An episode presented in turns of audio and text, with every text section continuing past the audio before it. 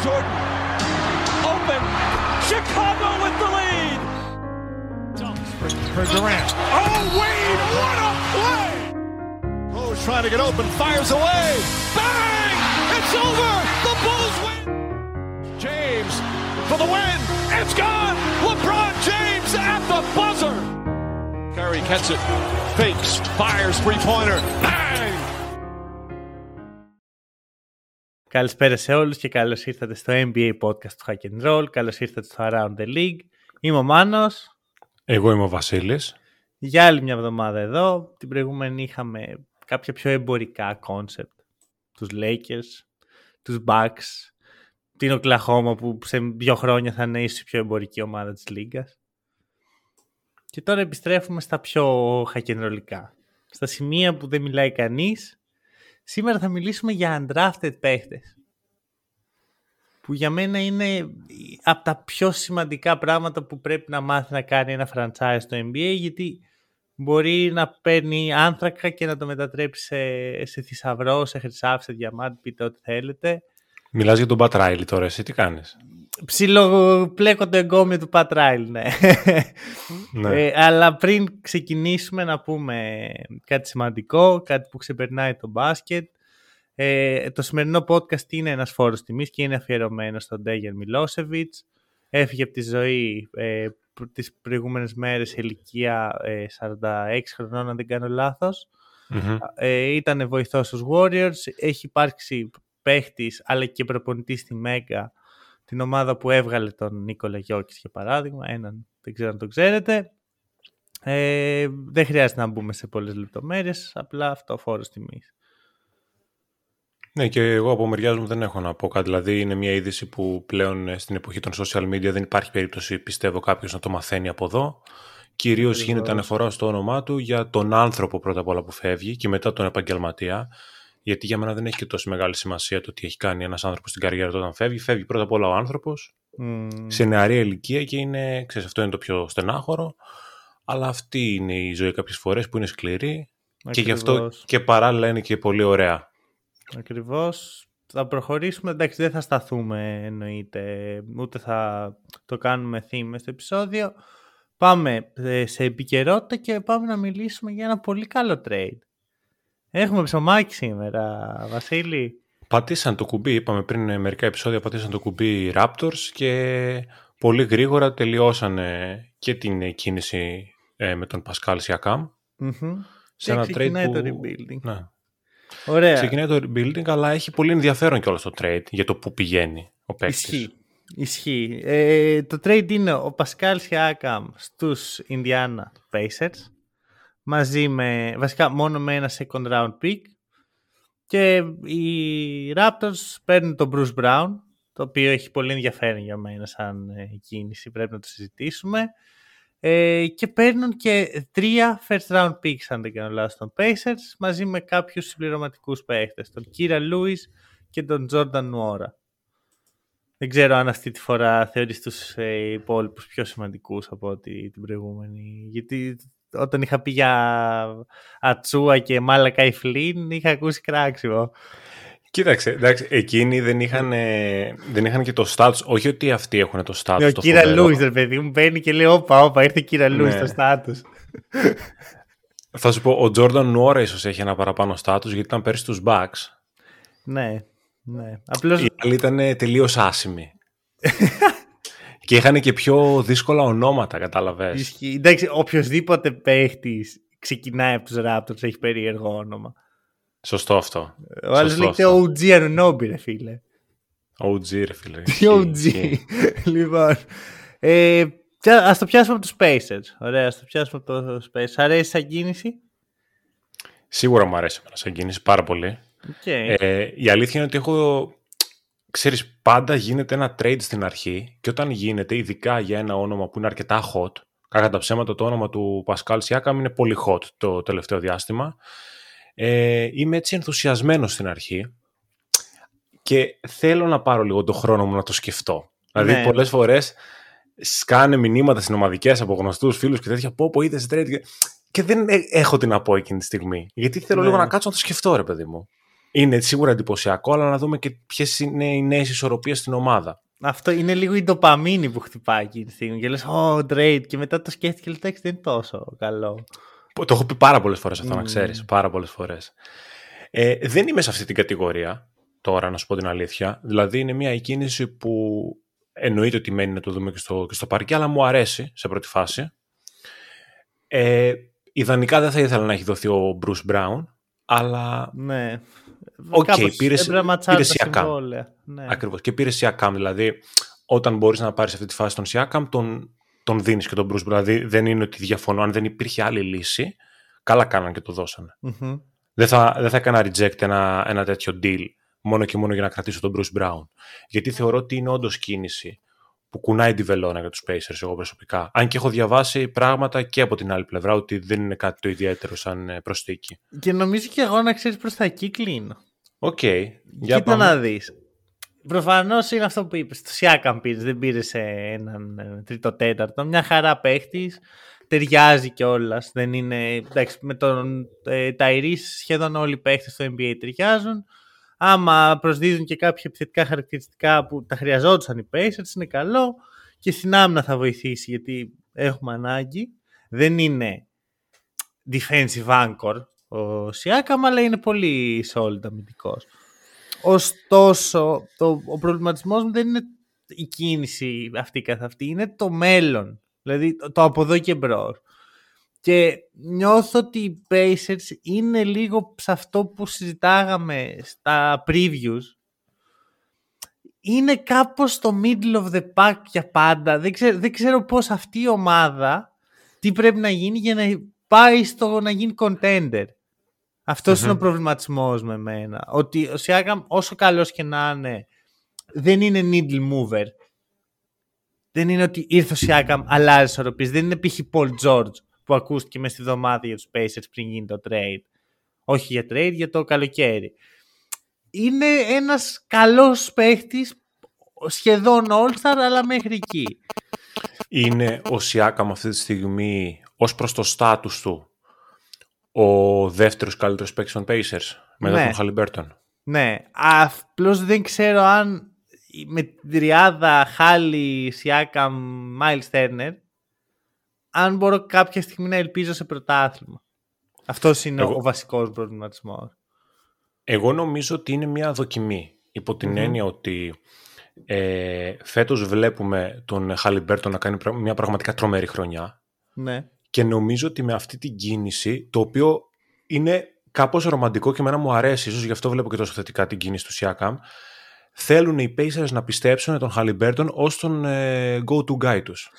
Εγώ τον πιστεύω να ξέρεις. Εγώ δεν, δεν αφισβητώ ότι ο Χάλι μπορεί να βγει MVP. Okay. Πιστεύω ότι μπορεί κάποια στιγμή.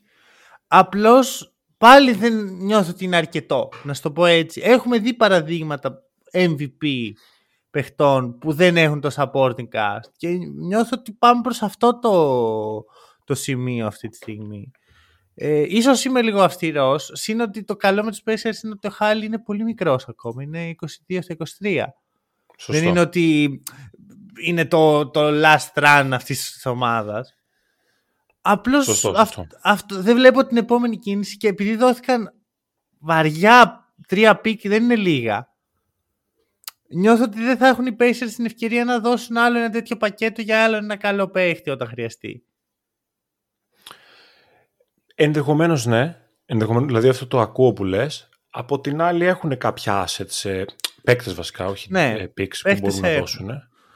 Ε, βέβαια εκεί θα πάμε στο, στη λογική πάλι που έχουμε πει πριν πολλά επεισόδια. Θα δώσουν, δηλαδή άμα δεν τους βγει να κάνουν contending με αυτό το roster, θα αναγκαστούν να δώσουν κάποιους παίκτες για να φέρουν και κάποιο άλλο καλό όνομα στην ομάδα και θα μείνουν πάλι με ένα κοντό roster. Ναι. Που είναι το βασικό πρόβλημα ομάδων όπως οι Nuggets, όπως οι Celtics που λέμε, ναι, Bucks Φτάνουμε πάλι σε αυτή τη ε, συζήτηση. Που τώρα θυμήθηκα το χθεσινό Celtics Nuggets. Αυτό να ξέρεις, θα μπορούσε να γίνει, να γίνει διπλό επεισόδιο σήμερα, να συζητήσουμε μία ώρα για αυτό και μία ώρα για το undrafted concept που έχουμε κάνει. Ισχύει αυτό. Ισχύει αυτό. Ε... Overall, ας πούμε, για, το, για τον Siakam, το σκέφτομαι προφανώς λίγο λογικά όσο μπορώ. Είναι ένας mm παίκτης ε, ο οποίος είναι καλός αμυντικά. Είναι αρκετά Ναι. καλός αμυντικά και θεωρώ ότι θα δώσει κάτι αυτό στην άμυνα των ε, Pacers που είναι από τις χειρότερες στο NBA και χρειαζόταν. Οπότε είναι, σωσ- είναι προς τη σωστή κατεύθυνση η κίνηση. Ναι. Εγώ όταν λέμε κουνάει τη βελόνα ένας παίκτης, το σκέφτομαι κάπως έτσι. Τώρα, αν θα φέρει του Ιγκούπα, δεν ξέρω. Ναι. Και από την άλλη, επιθετικά, θεωρώ ότι είναι και επιθετικά καλό fit με αυτή Είναι την ομάδα. καλύτερο από τον Bruce Brown για μένα. Σίγουρα. Άρα Σίγουρα. είναι και από τις δύο πλευρές καλύτερο. Δεν, είναι, αυτό, είναι τόσο καλό. Αυτή τη στιγμή σίγουρα όχι.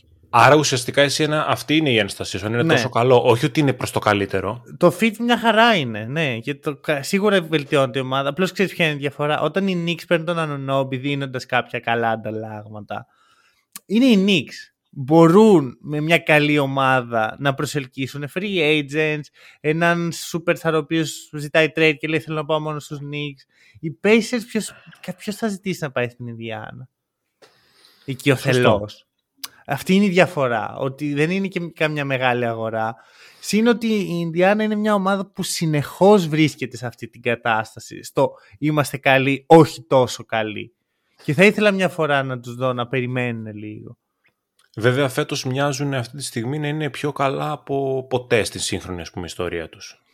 Ναι, απλώς είναι πάλι αυτό ότι και αυτό αν δεις το έχουμε ξαναπεί ας πούμε ήταν ο Πολ Τζόρτς και εκεί μπορείς να κάνεις άρκιο ότι εκεί ήταν ψηλό contenders. Ήταν και αδύναμη η Ανατολή. Τώρα είναι, αυτή τη στιγμή δεν, δεν θα τους έβαζα. Εκτός αν ε, στο τέλος έρθει και ο Πολ Τζόρτζ. Επιστρέψει Αυτό από εκεί που μου ξεκίνησε. έχει ενδιαφέρον. Έχει, αυτό, εκεί μετά μιλάμε αλλιώς. Εκεί θα είναι πολύ διαφορετικά τα πράγματα και να ξέρεις, εγώ θα έψηνα πάρα πολύ να συμβεί. Κι εγώ. Κι εγώ. Εντάξει, Ασχέτω που είναι στην πλευρά μας που δεν θέλουμε. να ισχύει αυτό. Τώρα για Raptors. Για Raptors νομίζω ότι το πακέτο είναι καλύτερο σίγουρα από αυτό που πήραν από τον OG Anunoby. Ναι. Το οποίο έχει λογική. Ναι. ναι. Μου άρεσε πάρα πολύ το γεγονός ότι μπήκανε και στη λογική να πάρουν ε, τα picks. Δηλαδή είναι ο ορισμός του πάω για rebuilding πλέον. Από εκεί και πέρα έχουν πάρει και ένα παίκτη, τον Bruce Brown, τον οποίο θα μπορούσαν κάλλιστα να τον ανταλλάξουν ξανά. Ο, σίγουρα θα τον ανταλλάξω. Ο, αντα- ο- στο μεταξύ στεναχωριέμαι που ο Bruce Brown είναι ένα πολύ ωραίος glue guy και έχει γίνει η μπαλάκι του τέννις μεταξύ ομάδων τώρα.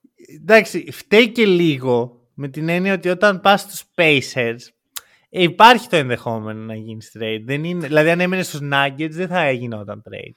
Και ξέρεις τι γίνεται. Είναι και το συμβόλαιό του ρεγαμότο. Δηλαδή, είναι ο παίκτης που είναι, έχεις το πακετάκι σου και ξέρεις τώρα σε μια τελείως μπακάλικη συζήτηση μεταξύ ομάδων, βάλτε και κάτι ακόμα. Άντε σας βάζουμε και τον Bruce Brown. Δηλαδή, ταιριάζει το συμβόλαιό του να μπει εκεί πέρα, κατάλαβες. Ναι, ναι. Νομίζω ναι, πάει ναι. κάπως έτσι. Του κάτσε, κα- του κάτσε άσχημα. Αλλά μπορεί να καταλήξει contender και να παίρνει και τα λεφτά έτσι. Γιατί το, το συμβόλαιο αυτό θα το πάρει, ό,τι και να γίνει. Σωστό. Γιατί γι' αυτό υπέγραψε στους Pacers, ας είμαστε ειλικρινείς. Δεν πήγε στους Pacers λέγοντας Α, εδώ θα πάρω πρωτάθλημα με τον αδελφό μου το χάλι. Μμμ. Πήρε το bag, πληρώνεται.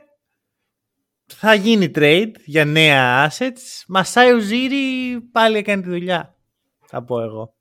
Είμαι πολύ ευχαριστημένος. Και εγώ είμαι ευχαριστημένος αυτή τη φορά, ναι, αρκετά. Αυτό. Εγώ να σου πω, τώρα που το βλέπω και συνολικά, άμα θα ξενέρωνα αν έπαιρναν μόνο picks οι Raptors. Δηλαδή, picks για τον Σίγουρα. Αρνόμπι, picks για τον Siakam. Μ' αρέσει που πήραν και δυο παίχτες. Εντάξει, τον RJ Barrett δεν τον πιστεύω καθόλου. Αλλά ακόμα και ο Barrett είναι καλύτερος από ό,τι ήταν στους Σύμφωνα. ε, Knicks. Ο Quickly έχει ενδιαφέρον, μπορεί να είναι παίχτης για το μέλλον, για το, το Ρόντο. Δεν νομίζω δηλαδή ότι θα το φλιπάρουν. Καλά, ποτέ δεν ξέρεις, αλλά έτσι μου μοιάζει αυτή τη στιγμή. Φαίνεται να τον πιστεύουν κιόλας. Νιώθω πως μπαίνουν καλά στην νέα εποχή. Είναι πλέον ο Σκότι Barnes ο, ο αστέρας. Κι- Κινούνται όλα γύρω από αυτόν. Ε, δώσαν, έκλεισε μια εποχή πολύ σπουδαία για αυτή την ομάδα. Ένα πρωτάθλημα.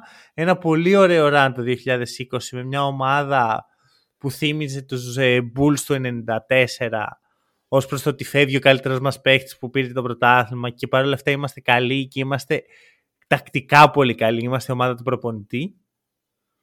Σωστό. Και εντάξει, συγκινούμε και λίγο γιατί με αυτή την ομάδα έχω δεθεί πάρα πολύ. Θυμάμαι ακόμα να είμαι. Ε, να ξενυχτάω το 2019 για να δω κάθε παιχνίδι των Raptors από το σου του Καουάι και μετά. Ε, εγώ στη σειρά με τους Bucks ήμουν με τους Raptors, να ξέρεις. Ήμουν τύπου... Εγώ τους μίσησα, τους μίσησα τους Raptors εκεί πέρα. Τι, το φαντάζομαι. Δηλαδή τύπου Game 6, όταν κέρδισε, ωραία πήγα να, να δακρύσω ρε, εσύ. Και, και τώρα οι Raptors δεν είναι η ομάδα μου, απλά τους γούσταρα πάρα πολύ. Αλλά ήταν η στιγμή πολύ έντονη. Ξέρεις τι, και ισχύει αυτό που λες και το καταλαβαίνω απόλυτα γιατί και εγώ κάπως έτσι το έζησα ως μεγάλος φαν του Γιάννη και full υποστηρικτής των Bucks. Ήταν πολύ νωρίς και για τους Bucks να πάνε στους τελικούς του NBA εκείνη τη στιγμή. Ναι. Με ένα τελείως διαφορετικό ρόστερ, με ένα πολύ πιο ανώριμο παικτικά Με Eric Γιάννη. Bledsoe. Με Μπλέτσο που δεν πας πουθενά. και ξεκινάει η σειρά να είναι στο 2-0. Και πάμε σε ένα Game 3, το οποίο προφανώς είναι το απόλυτο turning point, ας πούμε, της σειράς. Ναι. Όπου το χάνουν στην παράταση οι, οι Bucks σε, μια, σε ένα παιχνίδι που ουσιαστικά η μία ομάδα το δίνει στην άλλη από ένα σημείο και μετά. Δηλαδή δεν μπορεί να το πάρει κανένας. Ισχύει, ισχύει. Και είναι ρε παιδί μου τόσο ε, σημαντική στιγμή εκείνη, ε, το πώς γίνεται όλο αυτό το παιχνίδι γιατί ξαφνικά παίρνει την ψυχολογία του Τορόντο και πλέον βλέπουμε έναν Καουάι ο οποίος μπαίνει σε ένα mode τύπου δεν χάνω από εδώ και πέρα. Ναι, από ναι. κανένα. Δεν ξαναχάνω mode μπήκε. ο Ναι. Kawhi. Δηλαδή το Terminator που έχει βγει στον Καουάι νομίζω ότι έχει βγει από το 2019 και όχι από αυτό που έκανε με τους ε, Spurs τότε. Ναι, το πιστεύω κι εγώ αυτό. Ναι, βασικά όχι ξεκάθαρα. Ήταν απίστευτο το run. Και ξε- δεν ξέρω αν έχεις ακούσει την ιστορία ότι πριν το match μπαίνει ο Ιμπάκα στα ποτήρια και τους λέει ότι χάναμε 2-0 από τους Spurs του Kawhi το 2016 και μετά κερδίσαμε 4-2. Θα κάνουμε το ίδιο τώρα. Μμμ. Και Το ξέρω, ναι. νομίζω ότι εκεί παίρνουν το, το τρίτο μάτς και εκεί μπαίνει στο μυαλό τους. Ξέρεις, είναι αυτό φυτεύτηκε ο σπόρος και μετά άρχισε να ποτίζεται από, το, από τη νίκη. Και είδαμε μια, ένα πρωτάθλημα από ομάδα του Καναδά. Νομίζω ότι δεν μπορούμε ούτε καν να καταλάβουμε πόσο ακραίο είναι αυτό για Ισχύει. το NBA. Οπότε αυτό, ε, τέλος εποχής, πάμε να δούμε τους Raptors, τι θα κάνουν. Θα, τους, ε, θα είναι σίγουρα στο... στο- ξέρεις, ε, θα τους βλέπουμε πιο χαμηλά για λίγα χρόνια. Αλλά πιστεύω σιγά σιγά θα ορθοποδήσουν. Πιστεύω πολύ στον Μασάι. Και πάμε στο σημερινό concept. Πάμε στο σημερινό concept. Πριν πάμε στο σημερινό concept να αναφέρω έτσι ένα που το έχω σημειώσει εδώ πέρα, έχει ενδιαφέρον. Δεν δείχνει το πόσο καλό είναι το fit φυσικά Μμμ. ε, του Siakam με τους Pacers. Αλλά ο Siakam λέει ότι είναι ο καλύτερος παίκτης του NBA ως προς το field goal percentage στο transition. Και ο Χάλι Μπέρτον είναι ο πρώτος στις assist στο transition. Nice. Και εντάξει, και οι Pacers είναι η ομάδα που παράγει το περισσότερο transition Ισχύει. στο NBA. Θα έχει πλάκα αυτό. Καλό. Α, ναι, Έχει ναι, πλάκα. θα, θα, ε, I need, I need for speed θα γίνει το... Λοιπόν, α- αν θέλετε να στηρίξετε το podcast παρεπτόντως, μπορείτε να το κάνετε στο buymeacoffee.com slash hackandroll, κεράστε το καφεδάκι, αν θέλετε να βοηθήσετε και πάμε στο σημερινό concept το οποίο να ξέρεις, δεν ξέρω αν το έχω πει, το έχω σκεφτεί εδώ και 1,5 χρόνο και θέλω να το κάνω. Το 1,5 χρόνο δεν μου το έχεις πει. Μου έχεις πει Ε, ότι το έχεις σκεφτεί εδώ και καιρό.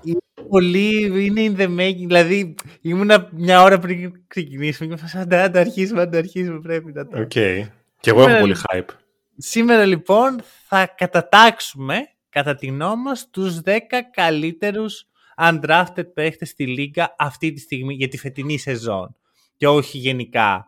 Δηλαδή κάποιος ο οποίος είναι undrafted, έχει σπουδαία καριέρα αλλά τώρα είναι στα τελειώματα δεν ε, είναι τόσο σημαντικός όσο κάποιος ο οποίος τώρα είναι στο peak του ας πούμε σαν undrafted και Αυτό πάμε είναι να το βασικό ε, ας πούμε, requirement. Από εκεί και πέρα προφανώς έχει μπει και η υποκειμενικότητα μέσα. Αυτό- Δηλαδή το τι potential έχει ο καθένας στο μυαλό του για τον κάθε παίκτη και πολλά άλλα. Πες μου λίγο τα κριτήρια που χρησιμοποίησες. Είπαμε, για να, το, να πω στον κόσμο ότι για να είμαστε λίγο on the same page, είπαμε ότι μας νοιάζει το impact που έχει στην ομάδα του. Αλλά και Σύμφωνα, αυτό είναι ναι. κάτι πολύ γενικό. Κοίταξε, τα κριτήρια που χρησιμοποίησα είναι λίγο πολύ τα κριτήρια που χρησιμοποιούνται σε πολλά άλλα κομμάτια του να κρίνουμε τους παίκτες του να τους δώσουμε ένα βραβείο. Δηλαδή, το ποιο είναι ο ρόλος τους στην ομάδα και το πόσο σημαντική είναι για την ομάδα τους σε συνδυασμό φυσικά και με το πόσο καλά πάει η ομάδα τους. Δηλαδή όλα Μμμ. αυτά είναι κομμάτια πολύ σημαντικά για μένα. Έβαλα ένα μικρό ποσοστό, το οποίο δεν μπορώ να σου το πω ακριβώς πόσο ήταν, την προοπτική που έχει ο παίκτης. Δηλαδή, όταν είχα, έχω δύο παίκτε που τους έχω ψηλό στο ίδιο στάτους, εκεί προτίμησα αυτό που έχει μια καλύτερη προοπτική στο μυαλό μου να τον βάλω από πάνω. Okay. Ε, αυτά λίγο πολύ ήταν τα δικά μου τα κριτήρια. Ωραία. Ε, Ταιριάζουμε. Ε, έχω παρόμοια ε, ε, σκέψη. Με νοιάζει ρε παιδί μου, το στάτους μες στην ομάδα. Δηλαδή, τι να σου πω, μπορεί να παίζει κάποιος το ίδιο καλά με κάποιον άλλον, αλλά ο πρώτος στην ομάδα του να είναι δέκατος παίχτης και ο δεύτερος να είναι έκτος παίχτης. Τον έκτο Ναι. τον κάνω πιο πολύ value. Γιατί ξέρεις, όταν είσαι δέκατος η πίεση είναι μικρότερη, η αξία σου είναι μικρότερη, τα λεπτά σου δεν είναι τόσο σημαντικά. Οπότε έβαλα, έκανα αυτό value, έκανα value τα unique στοιχεία, τύπου η δημιουργία, ας πούμε, άμα δεις τους παίχτες, υπάρχουν ελάχιστη καλή δημιουργία undrafted. Ε, το κάνω πολύ value. Ή το, το, το, shoot, το 3D στοιχείο, τέτοια πράγματα έκανα value ε, και σίγουρα το fit στην ομάδα, ρε παιδί μου, ή να ταιριάζει. Έχει σημασία, γιατί έτσι αποκτα- γίνεσαι σημαντικός για την ομάδα σου. Οκ. Ωραία, πάμε να πούμε κάποια honorable mentions πρώτα. Ε, Σωστά. Ε, για δώσε, δώσε κανένα όνομα. Πέτα έτσι λίγο. Να στα πετάξω όλα τα honorable mentions Ε, που έχω. πέτα, άμα είναι θα, σταμα... θα σε σταματήσω. Ωραία, βασικά θα σου πω. Θα σου πω τρία που μου αρέσουν. Ωραία, ωραία. Dorian Finney-Smith, Ωραία, Robert Covington ωραία. και José Alvarado. Ένας από τους τρεις είναι στη Είναι στη δεκάδα δεκάδα. μου. Είναι Το στη ξέρω δεκάδα. γιατί... ε, μπο- Να μαντέψω ποιος είναι. Ναι, για πες. Αποκλείω τον, Ρο- αποκλείω τον Royce O'Neal. Ωραία. Δεν πιστεύω ότι είναι αυτός στη Έτσι, δεκάδας τι- σου. είπε- Είπες Royce O'Neal. Ε, συγγνώμη. Α, αυτό είναι άλλο Άλλο honorable honorable mention. mention. Ο Royce Ναι. O'Neal δεν είναι στη δεκάδα. Ε, μου. και ούτε ο Robert Covington είναι στη δεκάδα σου. Ούτε ο θεωρώ. Robert Covington είναι καλά το πας. Θα- Ο Robert Ε, Covington πριν από 2-3 χρόνια θα ήταν σίγουρα. Ναι. Σίγουρα καταπληκτικός αμυντικός. Απλώς τώρα δεν είναι, δεν προσδίδει κάποιο value. Έχει Σωστό. μεγαλώσει, αλλά από τους πολύ καλούς undrafted στην ιστορία του NBA. Ισχύει, ισχύει. Και είναι, αξίζει full να είναι στα honorable mentions, θεωρώ. Ε, νομίζω ότι είναι ο José Alvarado στη δεκάδα σου. Δεν είναι. ο Ήταν Dorian Finney-Smith. λίγο να τρυπήσει, ήταν πολύ κοντά. Είναι εννοείται στα honorable mentions. Και στο Royce O'Neal δεν το έχω, δεν έχω κάνει στα honorable mentions. OK. Ε, είναι ο Dorian Finney-Smith. Και είναι και πολύ ψηλά να ξέρεις. Ψηλά, ε. Είναι ψηλά ο Finney-Smith. Θα Ξέρεις τι με αναλύσω... μπέρδεψε; Ξέρεις τι με μπέρδεψε; Γιατί αν μου έλεγες καθαρά σαν παίκτες, ξεχνάμε ποιες ομάδες παίζουν και οτιδήποτε, θα έλεγα ότι έχεις βάλει πιο πάνω τον Finney Smith. Αλλά λόγω του πόσο καλά. Εντάξει, πόσο καλά. Του ότι πάνε καλά οι, οι Pelicans, Ναι. ε, θεώρησα ότι θα έχεις βάλει πιο πάνω τον Αλβαράδο. Είναι καλή σκέψη. Απλώς ο Αλβαράδο φέτος δεν είναι τόσο πολύτιμος. Και έχει, Σωστό είναι έχει αυτό. έρθει και ο, ο παιχταράς Dyson Daniel που κα, καλός κακός είναι καλύτερος από τον Αλβαράδο στο ρόλο του. Σωστό Οπότε είναι λίγο έχει. ε, Πέρσι σίγουρα θα ήταν στη δεκάδα ο Χοσέ και, μπο- και μπορεί να ήταν και ψηλά σχετικά. Φέτος δεν είναι τόσο σημαντικός. Εντάξει, Οκ. δεν δεν λαμβάνω υπόψη μόνο τη φετινή σεζόν. Απλώς κοιτάω και λίγο το trajectory. Δηλαδή, αν έρχεται ο Dyson Daniels και σου παίρνει τη θέση, ζορίζει λίγο. Μετά από ποια είναι, ποιος είναι ο ρόλος σου σαν Αλβαράδο. Και βλέπουμε συνέχεια ταλαντούχους παίχτες να ανέρχονται στους Pelicans και ο Χοσέ να πηγαίνει πίσω. Ίσως μια αλλαγή περιβάλλοντος να μου άλλαζε άποψη. Οκ. Θα σου Πάντως μιλήσω νομίζω ότι τον έχουμε στο, στο ίδιο στάτους και οι ναι, δύο. ακριβώς, ακριβώς. Θα σου μιλήσω πιο μετά για Finney Smith. Θα πω και εγώ κάποια ονόματα. Duop Reath από Portland. Πολύ Τον ωραίο. ακριβό. Πολύ ωραίος, ρε, εσύ, πολύ ωραίος. Είναι rookie και γι' αυτό είναι η πρώτη χρονιά, γι' αυτό δεν τον έβαλα στη δεκάδα, γιατί τον θέλω λίγο πιο proven, τον undrafted μου. Δεν θέλω επειδή παίζει σε μια κακή ομάδα σαν rookie να μπει στη δεκάδα μου και μετά να μην ξαναπαίξεις μπάσκετ. Οκ. Αλλά τώρα από NBL να έρθεις σε αυτή την ηλικία και να κάνει αυτά τα πράγματα είναι καταπληκτικός, μου αρέσει πάρα πολύ. Kenrich Williams από την ε, Οκλαχώμα, ο οποίος τον έχω βάλει για άλλους λόγους. Δηλαδή δεν είναι τόσο ότι είναι πολύ καλός, που είναι ok, είναι πολύ average, αλλά έχει ένα veteran status μέσα στην Οκλαχώμα. Είναι ο πιο μεγάλος σε ηλικία παίχτης τους. Και Οκ. το, το Williams τον βλέπω χρόνο με το χρόνο συνέχεια να κερδίζει τη θέση του στο rotation. Και πιστεύω ότι κάνει καλό να έχεις αυτό τον παίχτη γύρω σου. Σε μια πιτσιρικαρία σαν την Οκλαχώμα. Εγώ Και βέβαια έχω δεν βα- τον έχω. Οκ. Και έχω βάλει και τον Σιμώνε Φοντέκιο στα Honorable Mentions και είχα, με έτρωγε το χέρι μου να τον βάλω στη δεκάδα, με έτρωγε Βασίλη. Εγώ τον έχω στη δεκάδα μου. Ω, το έκανες.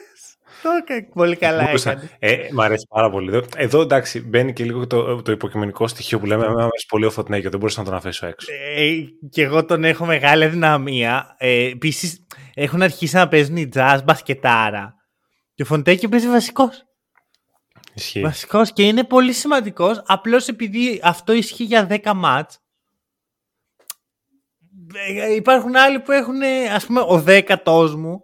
Το στάτους στη Λίγκα είναι αιώνιο οριακά. Δεν μπορούσα να μην τον βάλω. Παρότι δεν Οκ. είναι τόσο πολύτιμος αυτή τη στιγμή. Οκ. Αυτό. Ή βασικά, εγώ έχω βάλει και πολύ το, το potential, ρε παιδί μου, πώς τον βλέπω. Ο Φοντέκιο μπορεί σε ένα χρόνο να συζητάμε ότι αυτός είναι σίγουρα. Πώς δεν τον βάλαμε.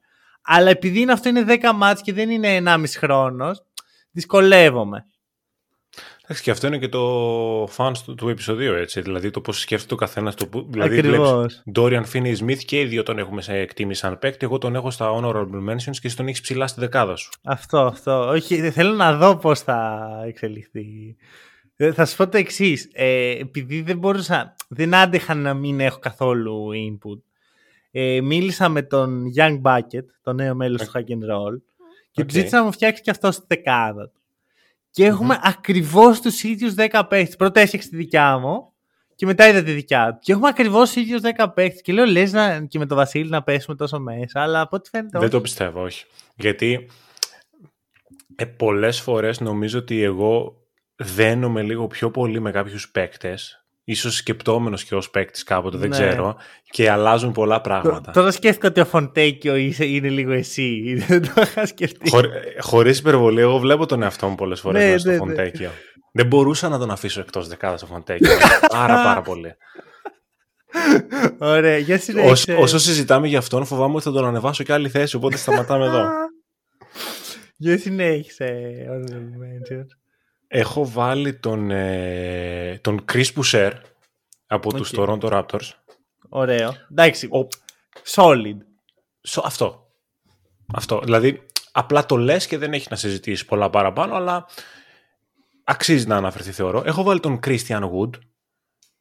Ε, ρε φίλε, δεν τον έβαλα ούτε, εκεί, ούτε στα honorable mention. Ούτε. Ούτε ε, εμένα είναι τέτοια- τε, τελευταίος, είναι στα honorable mentions. Η, η πιο έντονη, το πιο έντονο παράδειγμα αεράμινα στο NBA. Άμα θέλω να δείξω κάποιο τι σημαίνει αεράμινα, του δείχνω tape του Christian Wood, ρε φίλε. Έχω βάλει. Βλέπεις ότι δεν συζητάω κάτι γιατί συμφωνώ απόλυτα. Έχω βάλει τον Justin Holiday. Ωραίο. Ωραίος ο Justin. Δεν ήξερα καν ότι είναι undrafted σκέψου. Είναι και, και πολύ συμπαθής. Πολλοί παίχτες δεν ήξερα ότι ήταν undrafted μέχρι να εγώ. κάτσω να, να ψάξω για αυτό το επεισόδιο. Και δεν ήξερα πού να βάλω και τον τέτοιο αρεσί, τον Kendrick Nunn. Επειδή παίζει, κάνει καλή χρονιά, μπορούσε να μπει και στη δεκάδα. Δε- δεν είπε σε ποια λίγα να κάνουν καλή χρονιά. Σωστό αυτό. Αλλά η Ήταν- Ευρωλίγκα δεν έχει draft. Αυτό είναι το κακό. Σωστό. Όχι, αυτό ήταν πιο πολύ για το, για το χαβαλέ, αλλά χωρίς, ε, χωρίς πλάκα τώρα, ο Kendrick Nunn αν έμενε στο, στο NBA, είναι σίγουρα στα honorable mentions, γιατί μιλάμε για ένα παίκτη που είχε βασικό ρόλο σε πρωταρχικό, ό- όχι πρωταρχικό ρόλο, πολύ σημαντικό ρόλο σε ομάδα που πήγε NBA Finals, έτσι. Ναι, και arguably άμα ήταν και στο σωστό περιβάλλον θα μπορούσαν και στη δεκάδα. Ισχύει, ισχύει. Ωραία. Τώρα που είπες Kendrick Nunn, εγώ έχω βάλει στα honorable mentions τον Gabe Vincent, ο οποίος ναι μεν φέτος δεν έχει παίξει καθόλου, αλλά παρά είναι καλός για να μην ακουστεί. Είναι σαν τον Kendrick Nunn. Τον σε έχω ένα αφήσει extent. εκτός εντελώς λόγω αυτού, επειδή Ναι. φέτος δεν έχει παίξει καθόλου. Ναι, ναι, ναι, αυτό όχι και εγώ στην αρχή έτσι, αλλά μετά λέω κάτσε ρε εσύ. Αν ο Vincent έπαιζε, κατά πάσα πιθανότητα θα ήταν στη δεκάδα. Ισχύει Το, αυτό. το σκέφτηκα έτσι. Ο περσινός Gabe Vincent στα playoffs θα έμπαινε και στην πεντάδα, μη σου πω. Ισχύει, ισχύει, ισχύει. Στην πεντάδα του NBA γενικά. όχι ο- τον ο- undrafted. Αυτό εννοούσα. Top 5 για MVP. Ναι, ναι, ναι. λοιπόν, Γκάρι Πέιτον ο τρίτος.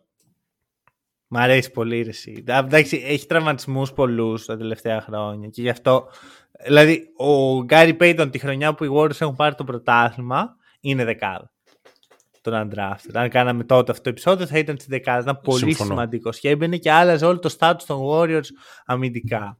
Απλώς αυτό. ε, Είναι δύσκολο, του είναι δύσκολο να μείνει υγιής τα τελευταία δύο χρόνια. Και το τελευταίο δικό μου honorable mention, Derrick Jones Jr., ο οποίος κα- οριακά ήθελα να τον βάλω δεκάδα. Ε, έβαλα άλλους, αλλά ήταν αρκετά καλός για μένα. Μ' αρέσει που το λες γιατί δεν τον έχω πουθενά και τον έχω ξεχάσει. Ναι. Οπότε καλά κάνεις και με σώζεις. Έχεις άλλο honorable mention? Ε, όχι. Τώρα νομίζω, έτσι όπως σχηματίστηκε η εικόνα, ή έχουμε ξεχάσει ο ένας από την δεκάδα του άλλου κάποιον πολύ έντονα, ή Που έχουμε πιστεύω ότι έχει εννιά γίνει. κοινούς παίχτες. Ωραία. Εγώ πιστεύω ότι έχει γίνει το πρώτο. Ωραία. Και μάλλον ότι έχει γίνει από τη δική μου την πλευρά. Γιατί υπάρχει πιθανότητα να έχω ξεχάσει κάποιον. Εντάξει, ρε φίλε είναι και πολλοί, δεν είναι πέντε είναι και παίχτες, λίγοι. ξέρω εγώ, και διαλέγεις τους τρεις, είναι αρκετοί. Ωραία, θες να ξεκινήσουμε το top 10 ή μα νιώθεις έτοιμος; γι' αυτό; Πάμε, πάμε από το 10 Πρώτο προφανώς. top 10 στην ιστορία του hack and roll, να ξέρεις. Ναι, και πείτε μας κιόλας, δώστε μας ένα feedback. Δηλαδή, άμα σας άρεσε, θα μπορούσαμε να το καθιερώσουμε με διάφορα κονσεπτάκια. Μμ, Επίσης, ε, βασικά θα το πούμε πιο μετά αυτό για να, να, να ζεστάνουμε λίγο το κλίμα. Οκ. Για δώσε. Δέκατο. Δέκατο. Πιστεύω τον δέκατο δεν τον έχεις βάλει πουθενά. Όπα. Έτσι πιστεύω. Πιστεύω ότι μπορεί και να ξυνήσεις λίγο, άμα στον πω. Ποιο θα έχεις βάλει; Έχω τον βάλει Παπαγιάννη θα πεις τώρα. Ε, Δεν είναι undrafted. Τον Daniel Tice έχω βάλει. Ξύνεις αρκετά. Ξύνεις αρκετά η αλήθεια. Ναι. στο είπα, στο είπα, στο είπα. Γιατί; τον έχω βάλει πρώτα απ' όλα γιατί παίζει σε μια πάρα πολύ καλή ομάδα. Είναι σε κάποια καλή ομάδα. Δεν παίζει ακριβώς. Ναι, εντάξει, έχει ρόλο από πίσω. Ναι, οκ, μαζί σου. Και θεωρώ ότι είναι ένας παίκτης που είναι αρκετά hustler Είναι. ε, σε σχέση με αρκετούς από αυτούς που αναφέραμε στα honorable mentions που δεν είναι. Οκ. Και αυτούς τους παίκτες εγώ τους εκτιμώ λίγο περισσότερο. Δηλαδή, το ότι αυτός ο παίκτης προσπαθεί και βρίσκει το ρόλο του και κάποιες φορές και σε καλές ομάδες, χωρίς τα μπασκετικά του skills να είναι σε τόσο υψηλό επίπεδο, εγώ το εκτιμώ. Ωραία. Ωραία. Ε, Ίσως είναι ε, υπερβολή το 10, Ε, ε, Ωραία, όχι, κοίτα, το ακού, θα σου πω κάτι. Ωραία, θα σου πω. Εγώ δέχομαι ότι η θέση 10 μπορεί να είναι λίγο της αγάπης. Μμμ. Ξέρεις, του, του, της συμπάθειας. Που, ένας παίκτης που κανονικά δεν θα έπρεπε να είναι εκεί. Σωστά. Είναι honorable mention, αλλά θες να του δώσεις λίγο τα λουλούδια του. Και ο, ο Θάης, εντάξει, εγώ τον κοροϊδεύω λίγο και του- τον έχω και λίγο άχτη από το που ήταν στο Celtics. Ε, Μμμ. είναι πολύ δύσκολο, όπως και για το Φοντέκι ισχύει αυτό, για έναν Ευρωπαίο undrafted, ο οποίος δεν έπαιζε σε κάποιο κολέγιο, να πάει στην Αμερική και να κερδίσει τη θέση του στη Λίγκα. Είναι αδιανόητα δύσκολο. και παίζει σε μια ε, καλή ομάδα. Αυτή, αυτή τη στιγμή είναι και πολύ μεγάλο το hype για τους Clippers. Ναι.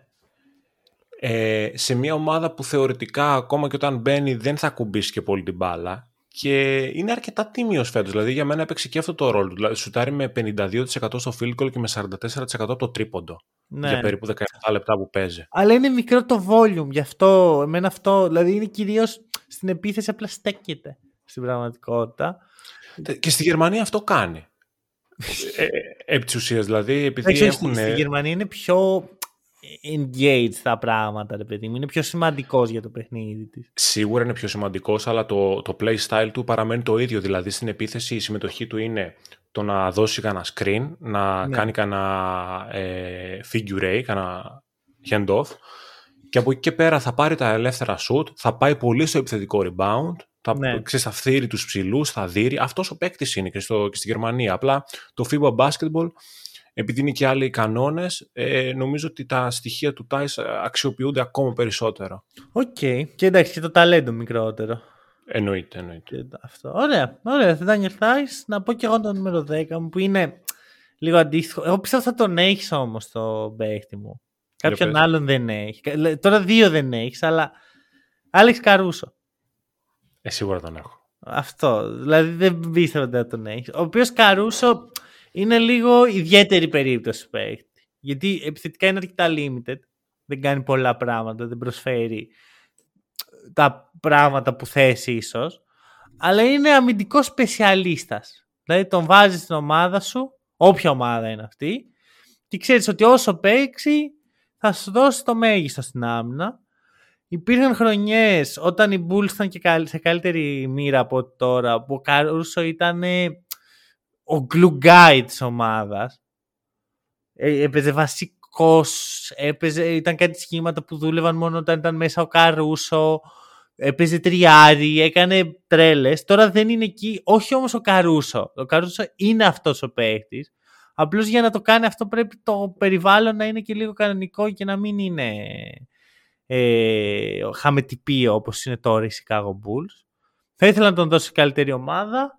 Ίσως επειδή δεν είναι αυτή τη στιγμή τόσο σημαντικός, γιατί για τους Bulls κανένας δεν είναι σημαντικός, να μην έπρεπε να μπει στη δεκάδα. Αλλά το, το αξίζει πιστεύω ρε παιδί μου. Έχει θεμελιωθεί σαν παίχτης. Ξέρεις τι έχει πολύ πλάκα που γυρνάς και μου λες ότι ποια είναι τα κριτήριά σου. Σου λέω τα κριτήριά μου και εγώ τον καρούσω χωρίς να πληρεί κανένα από αυτά τα κριτήρια τον έχω βάλει πολύ πιο πάνω. κα, κα, καρούσο έλα στους μπάξεις σε παρακαλώ. Ήταν γι' αυτό είναι tampering. Είναι, είναι tampering στα ελληνικά, ελπίζω να μην το πιάσουν αυτό, το tampering στα ελληνικά με τους αλγόριθμους και αυτά. Καρούσο έλα στους μπάξεις λοιπόν, ωραία. Θες να μου πεις που έχεις τον Καρούσο; Τον έχω στο 5, στο 5 μου. Ξέρεις ποιο είναι το καλύτερο; Στο 5 εγώ έχω τον Dorian Finney-Smith. Πολύ καλό αυτό. Πολύ καλό αυτό. Το οποίο επίσης μου φαίνεται μια υπερβολή δεδομένης της ομάδας του, ας πούμε, αυτή τη στιγμή. Ωραία, μίλα μου λίγο για τον Καρούσο, γιατί τον έχεις τόσο ψηλά και θα σου μιλήσω για τον Finney Smith. Τον έχω τόσο ψηλά γιατί στον συγκεκριμένο παίκτη λατρεύω πάρα πολλά από αυτά που έχει σαν, ε, σαν στοιχεία στο παιχνίδι του και έκανα λίγο στην άκρη το κριτήριο του σε ποια ομάδα αγωνίζεται αυτή τη στιγμή. Δηλαδή δεν μπόρεσα τόσο πολύ να εστιάσω εκεί πέρα θεωρώ ότι είναι ένας πάρα μα πάρα πολύ χρήσιμος παίκτης. Θα είναι απίστευτα χρήσιμος παίκτης στους ε, Lakers ναι. πριν, πριν φύγει και νομίζω ότι είναι ένας παίκτης που σχεδόν κάθε contender τον θέλει αυτή τη στιγμή στο roster του για να δίνει τα, ειδικά τα αμυντικά skills που έχει αλλά και το πόσο οικονομικός είναι στην επίθεση νομίζω ότι ανεβάζει κάθε contender επίπεδο. Θα σου πω, έτσι όπως το σκέφτομαι, αν ο Καρούσο ήταν στους Bucks ή στους Lakers, εκεί θα ήταν. Είναι τόσο ναι. σημαντικός. Οπότε το ακούω. Κοίτα, για το Finney Smith ισχύουν τα εξής. Ωραία. Όντως το fit δεν είναι τέλειο όσον αφορά το, το play style. Αλλά οι Brooklyn Nets πρεσβεύουν κάτι. Και πιστεύω ότι ο Finney Smith είναι από τους παίχτες που το κάνει πολύ... Είναι η, η, η ενσάρκωση αυτού του πράγματος. Η τωρινή Brooklyn Nets είναι μια σκράπη ομάδα, αμυντικογενής, όλοι, ε, δεν υπάρχει star, ο star τους είναι ο, ο Μικάλ Bridges, ο απόλυτος ρολίστας. Και ακόμα και τα ονόματα που ακούγονται αυτή τη στιγμή για τους Nets, όπως είναι ο Ντιγιούντε Μάρεϊ, είναι αυτό ρε παιδί μου, είναι αμυντικοί, καλοί, ε, που παλεύουν για τη θέση τους στη Λίγκα μέρα με τη μέρα, που δεν τους χαρίστηκε τίποτα, που δεν τους πίστευαν. Και ο Φίνι Σμιθ είναι ο καλύτερος undrafted παίκτης αυτής της ομάδας. Συν ότι έχει, μάλλον είναι ο πιο πλήρης 3D παίκτης στη λίστα των undrafted.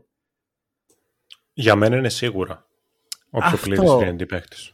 Αυτό. Οπότε εγώ το κάνω πολύ βάλιο αυτό γιατί είναι αυτό που συζητάμε συχνά ότι ταιριάζει σχεδόν σε κάθε ομάδα του NBA. Δεν μπορώ να σκεφτώ πολλές ομάδες που τους λες πάρε τον Φίνι Σμιθ και λένε δεν, δεν μου κάνει. Πολύ καλός αμυντικός, ξέρει το ρόλο του, δεν παίρνει τα πολλά σουτ. Είναι καλύτερος από τον Καρούσο π.χ. στην επίθεση. Είναι πιο χρήσιμο στην επίθεση γιατί Σίγουρα. έχει πιο σταθερό σουτ, μπορεί να, να επιτεθεί στα close outs, κάνει τέτοια πράγματα. Ε, μ' αρέσει πολύ ο Φινί Σμιθ και πιστεύω ότι καλό θα ήταν να γίνει trade και να πάει σε contender. Δηλαδή, εγώ τον άκουγα στους Celtics. Αν πάρεις εσύ Καρούσο, να πάρω εγώ Φινί Σμιθ. Το κάνω. Okay. Oh, καλά, Γιατί έχω πρόβλημα στην περιφερειακή ήταν, άμυνα πάρα πολύ. Θα ήταν πιο σημαντικός ο Καρούσο για τους Bucks από ότι Finney Smith για τους Celtics. Ok. Okay. Πες το 9 σου εσύ τώρα. Να πάμε, Α, ωραία, πάμε στο 9. Πάμε στο 9. Λοιπόν, αυτό είναι τελείως, ε, αυτό είναι το δικό μου ας πούμε της αγάπης. TJ McConnell. TJ McConnell. Εμένα, ας πούμε, είναι εκτός. Τον Το έχω φαντάστηκα, αφήσει Το εκτός. φαντάστηκα. Τον έχω μεγάλη αδυναμία ρε, σε αυτό το παίχτη. Τον έχω μεγάλη αδυναμία. Ε, πρώτα απ' όλα, τα στοιχεία που δίνει ο Μακόνελ, δηλαδή η δημιουργία και η, η πολύ καλή άμυνα, ελάχιστοι undrafted τα δίνουν. Ειδικά δημιουργικά. Δεν είναι τόσο σπουδαίος για τους Pacers, κυρίως γιατί παίζει στη θέση του Χαλιμπέρτον και σιγά μην βγει ο Χαλιμπέρτον για να παίξει ο Μακόνελ. Απ' την άλλη, όταν μπαίνει είναι παραπάνω από solid. Και είναι και αδυναμία μου, ρε. Δηλαδή θυμάμαι αυτό τον παίχτη να είναι στη Φιλαδέλφια. Να κάνει ελάχιστα πράγματα. Και σιγά σιγά να εξελίσσεται σε starter. Σε, μετά σε ρολίστα στους Pacers. Να παίρνει τα συμβόλαια. Να τραυματίζεται. Να γυρνάει από τραυματισμό. Είναι πολλά χρόνια πλέον ο TJ McConnell και το αξίζει να είναι. Δεν του έχει χαριστεί τίποτα και τον βλέπεις ρε φίλε. Ό,τι κερδίζει, το κερδίζει με το σπαθί του. Θα συμφωνήσω, αλλά εγώ αυτό το παίκτη δεν μπορώ να το συμπαθήσω, γιατί μας δένει μια πολύ άσχημη ιστορία. Για φες. Είναι πάρα πολύ σύντομη. Ε, πριν μερικά χρόνια στο Fantasy έχασα τα κλεψίματα για λίγο σε ένα μάτς που έκανε 10 κλεψίματα. Και τον είχε ο αντίπαλός μου. Δεν ξέρω αν τη καταλαβαίνω. θυμάσαι εκείνη την εμφάνισή του. Δεν το πολύ θυμάμαι, αλλά επειδή Έκανε το... 10 στυλς, είναι 10 στυλ. Δηλαδή, εγώ το πρωί όταν το έβλεπα δεν μπορούσα να. Νόμιζα ότι έκανε. Λέω πάλι μαλακίστηκε, λέω το, το app και έβαλα ό,τι να είναι. Δηλαδή, δεν παίζει να έκανε 10 κλεψίματα. και έμπαινα και διάβαζα, ας πούμε, άρθρα σε σελίδες και λέει 10 κλεψίματα ο Μακόνελ, απίστευτο. Και, και λέω, δεν δεν γίνεται, ρε φίλε, λέω αυτό το πράγμα τώρα. Σε, σε καταλαβαίνω. Όχι, και εγώ δεν θα τον έβαζα στη δεκάδα. Ξέρεις τι, είναι, είναι ακραίο να χάσεις επειδή ο άλλος έκανε 10 στυλ. Ναι, δεν ναι, είναι να ότι κάνει, ξέρω εγώ, εξχολώθηκε τρία. στα τρίποντα. Να κάνει Ναι, τρία, ναι. οκ. Να κάνει Δεν πέντε. είναι, δεν είναι ότι έβαλε 5 τρίποντα, ας πούμε. Ναι. Έκανε 5 στα 5 και έδωσε, ας πούμε, και field goal percentage και τρίποντα. Έκανε 10 steals. Δεν ξέρω πότε έχει να ξαναγίνει αυτό το πράγμα, το 10 steals από ένα παίκτη. Όχι, σε, σε καταλαβαίνω. Σε καταλαβαίνω. Ωραία. το 9 σου. Το 9 μου είναι ο Σιμώνα Φοντέκιο. Αδυναμία μεγάλη. Ναι. Εντάξει, τα είπαμε, για να μην ε, περιευθολογήσουμε κι άλλο. Πολύ μεγάλη αδυναμία. Έχει αρχίσει και παίρνει πολύ παραπάνω ρόλο στους, ε, στους Jazz και εγώ παίρνω και hot take ότι του χρόνου θα είναι starter. Είναι ήδη starter. Ε, starter ε, με, με το status του starter που του Α, θα αναλογεί. είναι ο starter, ρε παιδί. μου, θα λες, είναι ο starter. Ok. Θα Ε, λες ε, Μάρκανεν και Φοντέκιο. Ωραία, Μπορώ να πάρω ένα λεπτάκι να μιλήσω για το Jazz. Για πες. Τι ωραίοι που είναι ρε εσύ. Τι καταπληκτική ομάδα είναι αυτή. Πιστεύω θα μπουν στα playoff. Παίρνεις αυτό το hot take, Ναι. θα μπουν πλέον οι Ρε Jazz. Εσύ, ε, κοίτα, είμαι λίγο επηρεασμένος γιατί άκουγα χθες το podcast του Ben Taylor που μίλαγε μία ώρα για τους jazz και ανέλυε τα, τα μέσα και τα έξω της ομάδας. Αλλά ρε εσύ, τους βλέπει. Είναι πάρα πολύ ωραίο να τους βλέπεις. Αλλά το κυριότερο είναι ότι άμα δεις αυτή την ομάδα, ρε παιδί μου, στα χαρτιά, λες πω, πω τι ωραίο tanking θα κάνουν αυτοί. Και όντως ξεκίνησαν έτσι και απλώς τώρα έχει δέσει τόσο ωραία το γλυκό. Ό,τι σχήμα βάζουν δουλεύει, υπάρχουν αυτοματισμοί. Ο Λάουρι Μάρκανεν είναι ο απόλυτος αντιστάρ, θα το πω έτσι. Με την έννοια ότι δεν κρατάει πολύ την μπάλα στα χέρια του. Και νιώθω σιγά σιγά ότι κάθε μέρα που περνάει το status του Μάρκανεν ανεβαίνει στο μυαλό μου. Δηλαδή, από Είναι εκεί που star χωρίς τα κουσούρια των stars. αυτό. Από εκεί που ήταν ο τέταρτος καλύτερος παίκτης σε μια ομάδα, έγινε ο τρίτος και τώρα νομίζω ότι είναι δεύτερος για μένα. Ενώ σε μια ομάδα contender ε, στο μέλλον, για μένα στη στιγμή Ναι. ο Μάρκαν θα μπορούσε να είναι ο δεύτερος στη σωστή ομάδα. Το ακούω. Δηλαδή, αν οι Pacers αντί για το Siakam είχαν πάρει τον Μάρκανεν, θα είχα έρθει εδώ σήμερα και θα, δεν θα ήμουν αντικειμενικός. Το ακούω, το ακούω. Και εντάξει, αυτά που κάνει φέτος είναι τρομερά. Εγώ δεν τον πίστευα τόσο πολύ στον Μάρκαν, να σου πω την αλήθεια, στις αρχές του στο, στο NBA. Και με έχει διαψεύσει πάρα πάρα πολύ. Απλά γενικά, ήθελε τον εντάξει, χρόνο του. Να, Σίγουρα να και το περιβάλλον. Και το Ναι. περιβάλλον είναι πολύ σημαντικό. για μένα. Δηλαδή αυτό το ότι οι jazz ξεκίνησαν και δεν είχαν αυτό το πρέπει. Γιατί δεν είναι ένα Μμμ. franchise που αντέχει το πρέπει των προηγούμενων χρόνων. Με τον Μίτσελ, με τον Γκομπέρ που βγαίνανε πρώτοι στη regular και μετά τρώγαν τα μούτρα τους. Δεν ασχολούταν κανένας μαζί τους ναι. και χτίσαν κάτι πάρα πολύ ωραίο. Και με προπονητάρα. Will Hardy. Εδώ έχετε ακούσει στο hack and roll ότι ο Will Hard είναι το next big thing της προπονητικής. Και όποιος πει ότι το είπε πρώτος, δεν το είπε πρώτος. Απλά να το ακουστεί. Λοιπόν, πες μου το νούμερο 8. Το νούμερο 8 μου θα τον λατρέψεις και είμαι σίγουρος ότι τον έχεις μέσα. Για πες. Sam Hauser. Δεν τον έχω. Τον είπα και πριν στα Honorable Mentions. Α, δεν τον άκουσα. Ναι. Δεν τον θυμάμαι. Σώπα ρε. Ναι. Απλώς επειδή είναι ο Φοντέκιο, ο Αμερικάνος Φοντέκιο, δεν μπορούσα να βάλω το Χάουζερ και όχι το Φοντέκιο. Για μένα παίζει πολύ σημαντικό ρόλο όμως η ομάδα που βρίσκεται. Τώρα είναι στην ε, καλύτερη ομάδα της Ανατολής. Ε... Τώρα είναι λίγο ακραίο. Ποιον έχεις αφήσει έξω; τώρα με, με σόκαρες να ξέρεις. Θα δούμε, θα δούμε. Μπορεί να έχω αφήσει όντως αρκετούς έξω. Τώρα το χότρινε πάρα πολύ, να ξέρεις. Τώρα έχω και πολύ, πολύ hot ονόματα. Έχω και πολύ hot ονόματα μέσα. Δεν μπορούσα να τους αφήσω αυτούς έξω. Μίλα λίγο όμως για Sam Hauser. Τώρα ναι, μη στο κόβω. Κοίταξε, ο Sam Hauser καταρχάς, ε, εγώ τον θεωρώ πολύ χρήσιμο για τους Celtics φέτος. Είναι ένας παίκτης που θα παίξει και αρκετά στο, στο rotation, στα playoffs θεωρώ. Ε, Εντάξει, δεν κρίνω μόνο τα, τα νούμερα του, τα οποία και τα νούμερα του είναι αρκετά decent φέτος. Ok, okay, το field goal του δεν είναι και το καλύτερο δυνατό, αλλά στο τρίποντο δίνει πάρα πολύ στους ε, Celtics, που είναι μια ομάδα γενικά που τους αρέσει να πηγαίνει σε αυτό το στυλ παιχνιδιού και νομίζω ότι ταιριάζει σε αυτό το περιβάλλον που βρίσκεται. Ε, και νομίζω ότι έχει και περιθώρια εξέλιξης στη συγκεκριμένη ομάδα. Δηλαδή, εγώ τον βλέπω τον Sam Hauser να είναι αυτός ο παίκτης rotation στους Celtics τα επόμενα χρόνια ναι. που θα είναι contenders. Δηλαδή, να ξέρεις ότι έχω τον 7ο μου παίκτη, είναι ο Sam Hauser και παίζει αυτά τα 18-20 λεπτά και μου δίνει αυτά τα χ στοιχεία και τα θέλω αυτά τα χ στοιχεία. Και θα, εντάξει, οι Celtics είναι αυτή τη στιγμή το καλύτερο ρεκόρ στην Ανατολή ξεκάθαρο στόχος είναι το πρωτάθλημα του NBA, παίζει ρόλο και αυτό. Δηλαδή, εδώ το μέτρησα. Στον Καρούσο δεν το μέτρησα, εδώ το μέτρησα. Ναι, ναι, όχι κατάλαβα. Κοίτα, εγώ, αρχικά, εγώ σίγουρα θα τους άλλαζα θέση. Αν τους έβαζα και τους δύο μέσα, θα έβαζα το Φοντέκιο πιο πάνω. Ξέρεις okay. πώς νιώθω για το Sam Hauser. Θυμάσαι ένα επεισόδιο από το Σφουγγαράκι που παίζει ε, battle για να φτιάξει μπιφτέκι, ε, καβουροπάτι με τον ε, Ποσειδώνα. Ωραία. Δεν και το θυμάμαι, όχι. Ο Ποσειδώνας έχει φτιάξει μια ολόκληρη στίβα από καυροπάτι. Ναι. Και ο, ο Μπομπ έχει φτιάξει ένα πάτη. Αλλά το έχει κάνει έτσι ναι. με αγάπη και με στοργή και είναι πεντανόστιμο. Έτσι νιώθω για το Sam Hauser σε σχέση με τους undrafted των Hit. Ξέρεις, οι Hit βγάζουν ασταμάτητα ναι. undrafted, αλλά φεύγουν. Φεύγουν ενώ ο Σαμ Χάουζερ ήταν, τον έχτισαν από το μηδέν, οι Celtics τον ανανέωναν συνέχεια. Σαμ Χάουζερ, τον πιστεύουμε και τα σχετικά και τώρα ας πούμε σιγά σιγά αρχίζει να ανθίζει ο Σαμ Χάουζερ. Okay. Ε, αλλά ναι, δεν τον έβαλε. Ίσως επειδή σκεφτόμουν αυτά τα πράγματα, λέω καλό είναι να είμαι λίγο πιο αντικειμενικός. Okay. Ε, ωραία. Εγώ στο 8 έχω τον Μάρτιν. Ωραία, τον έχω κι εγώ. Προσπαθώ να καταλάβω ποιον δεν έχεις τώρα. Έχω μεγάλο. Εκτός αν κάτι δεν έχω υπολογίσει εγώ σωστά. Και να σου πω κάτι, είναι ωραίο να μιλήσουμε για Caleb Μάρτιν ε, τώρα που τον λες γιατί εγώ τον έχω ακριβώς ένα πάνω. 7. Ωραία. Τον έχω στο 7, ναι. Εντάξει, κοίτα, δεν κάνει τη σεζόν. Δηλαδή, πέρσι στα playoff ήταν ο κορυφαίος undrafted όλων των εποχών. Μπορεί και όχι undrafted μόνο.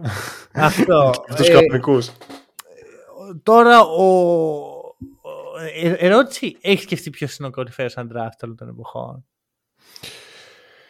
Όχι, δεν το έχω σκεφτεί. Αλλά μπορώ, άμα θες να σου το απαντήσω στο επόμενο επεισόδιο. Ωραία, όχι, εγώ ξέρω τι σκέφτομαι. Εδώ είναι τέτοιο. Μπορού, αν θέλει ο κόσμος, αν ναι. ψήνεται, να παιχτεί ένα επεισόδιο ίδιο, top 10, αλλά all time undrafted. Okay. Να, το, να μας το γράψουν αν θέλουν, γιατί είναι, θα είναι σημαντικό. Λοιπόν, και Λεμπάρτ σου λέω θα ήταν ο κορυφαίος αντράστα αν ήταν σε αυτή την κατάσταση. Απλώς έχει πέσει ξεκάθαρα, δεν είναι τόσο σημαντικός για τους Χιτ αυτή τη στιγμή. Ξεκίνησε και με τραυματισμό που τον κράτησε λίγο πίσω. Παίζει ένα περίεργο ρόλο, είναι power forward πλέον, δεν ξέρω ακριβώς τι, τι είναι και. Και center πρέπει να έχει παίξει για κάποια λεπτά. Ε, και τα πάντα. Και, και τα νερά έφερε μια φορά στον πάγκο. Ε, είναι καλός, Δεν μπορώ να καταλάβω όμως ποιος παίχτης είναι. Είναι ο παίχτης που κατέστρεφε τους Celtics πέρσι ή είναι ο παίχτης που βλέπουμε τώρα που είναι ένας κανονικός undrafted; Ξέρεις τι γίνεται όμως. Ε, δε, αυτό δεν μπορείς να το καταλάβεις γενικά στους hit μέσα στη regular season.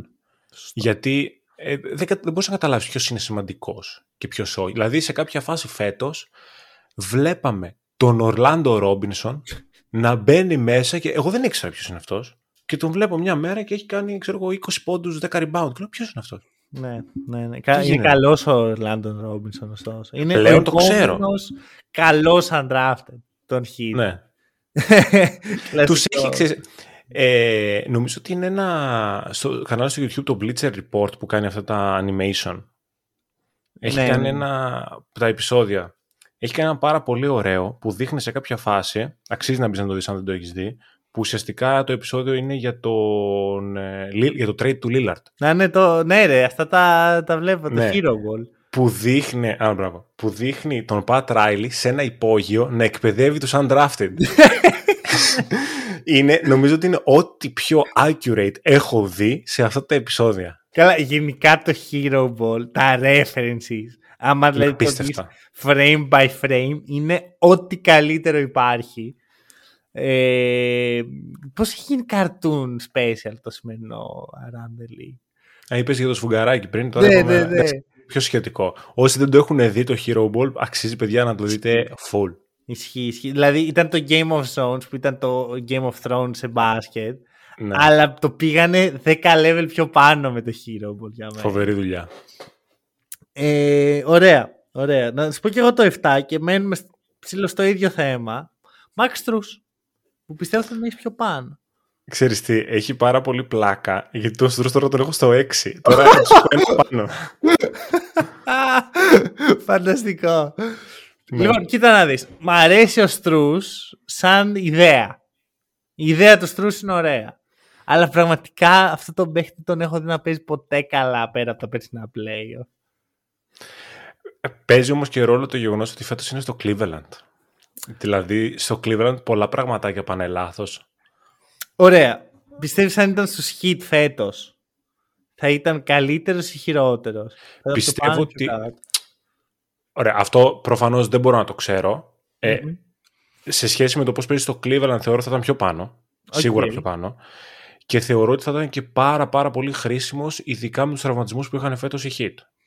Που σε κάποια φάση Μα οριακά... πάντα έχουν τραυματισμούς Heat. Δεν είναι. Αυτό είναι οι Heat.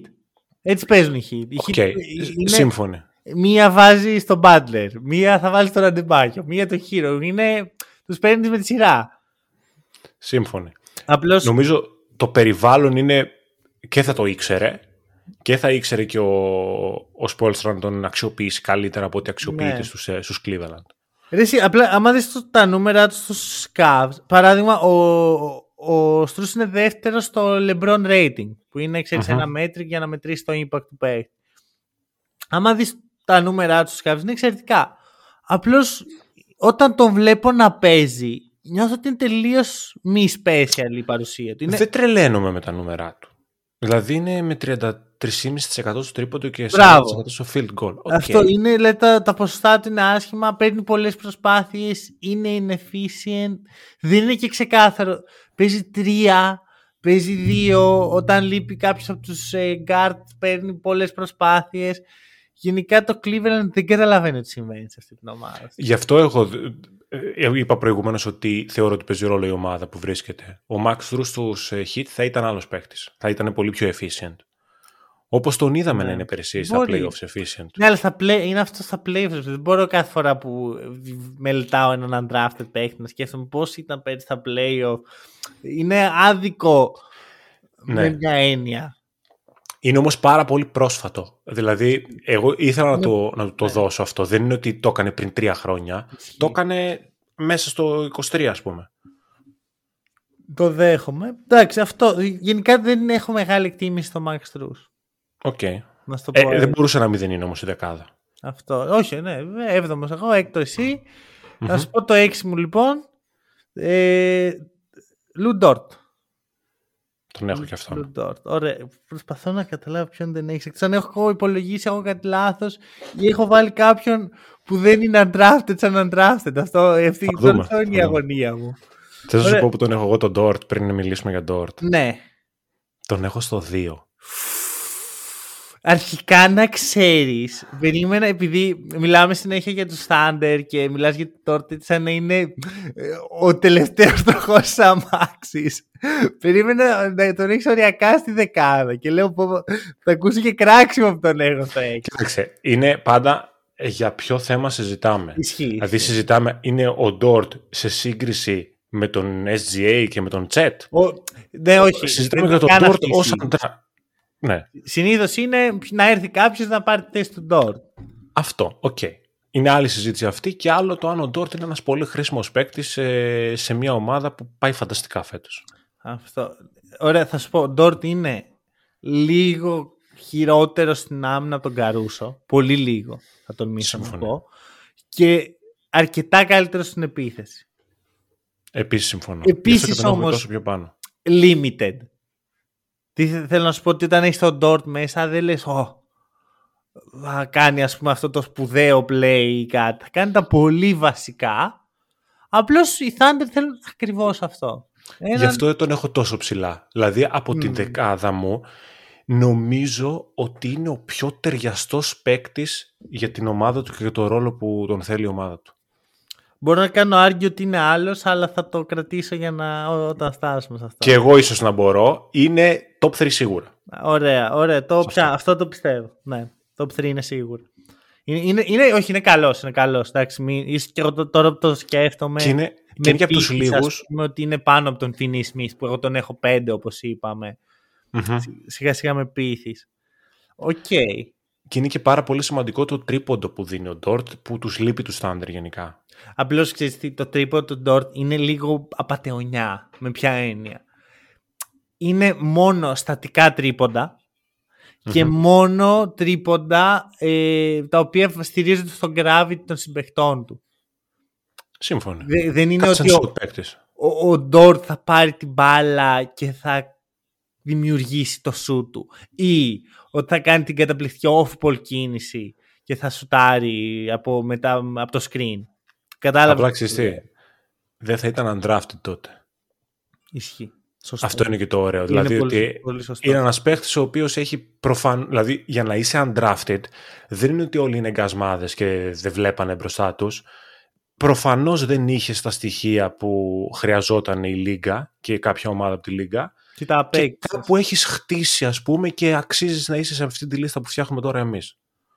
Σωστό. Σωστό. Και ίσως αυτό το κάνει και πιο σπουδαίο, ρε παιδί μου. Δηλαδή, Ναι. ο- ότι σε μεγάλη ηλικία έγινε αυτό. Ωραία, το, το δέχομαι. Το δέχομαι. Σου λέω, ίσως αν μπο- το- αλλάζω θέση, βάζω 5 τον Ντόρ και, τε- και 6 τον Finney Smith. Γιατί είναι Οκ. σωστά τα επιχειρήματά σου, αλλά δεν θα τον βάλω στο 4. Παίρνει το 4 σου. Το 4 μου είναι ο Duncan Robinson. Ωραία, άρα γιατί νιώ, ένιωθα τόση ώρα ότι κάπου έχουμε διαφορά; Δεν πρέπει να έχουμε διαφορά.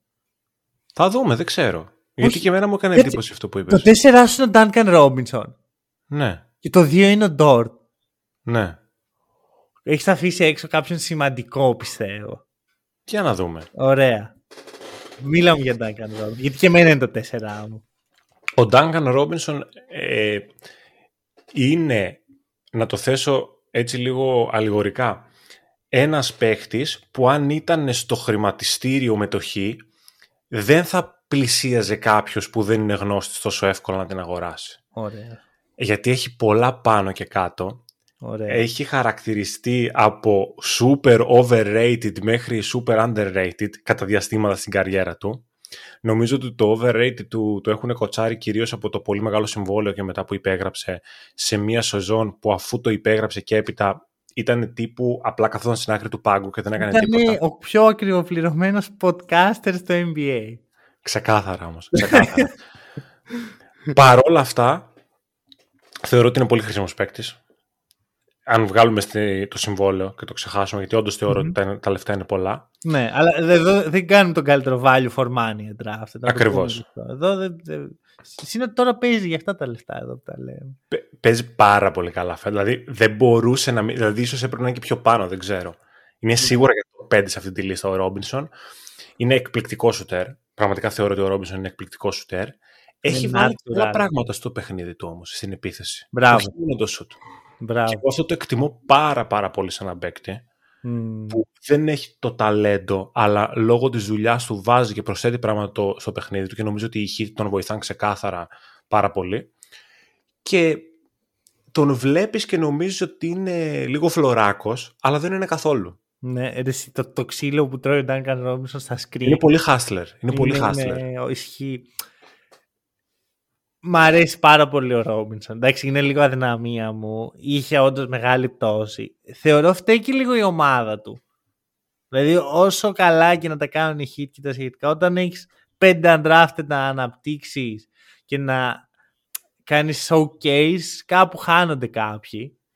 Δεν θεωρώ, ας πούμε, ότι ο Max Truss είναι καλύτερος παίχτης για να παίρνει αυτές τις ευκαιρίες που έπαιρνε σε σχέση με τον Ρόμπινσον. Ούτε αμυντικά θεωρώ ότι είναι καλύτερος. Μπορεί να είναι λίγο πιο μεγέθη, ε, αλλά δεν το βλέπω. Ο Ρόμπινσον είναι καταπληκτικός φέτος. Είναι όλα όσα θες από έναν off-ball παίχτη. Πλέον πιάνει και λίγο την μπάλα στα χέρια του. Δεν είναι αυτό που ήταν, που ε, δεν, δεν ακούμπαγε μπάλα ποτέ. Όσο χρειάζεται.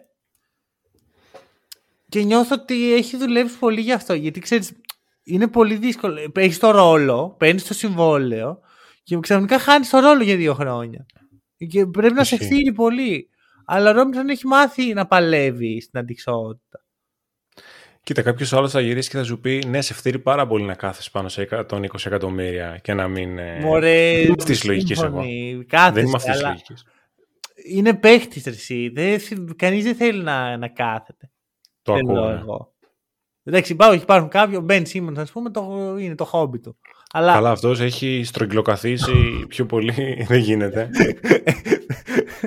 κορυφαίο αντράφτε. Έχουν κάνει, άμα τα δολάρια είναι καναπές, έχουν κάνει λακκούβα. Χαλάσαν οι σούστες. Παιδιά, σήκω- σηκώστε τον. Έλεος πια ρε Μπεν Σίμονς. Αλλά δε- για τους περισσότερους παίχτες τους στείλει πάρα πολύ ψυχολογικά να κάθονται απλώς. Το πιστεύω πάρα πολύ αυτό και πιστεύω ότι θέλει, Σίγουρα. θέλει ένα σθένος για να ξανααποκτήσει το ρόλο. Βοήθησε και, και το ότι έφυγαν αρκετοί το καλοκαίρι. Duncan Robinson, η επιστροφή και νούμερο 4 για, και για τους δυο μας. Ποιον έχει το νούμερο 3?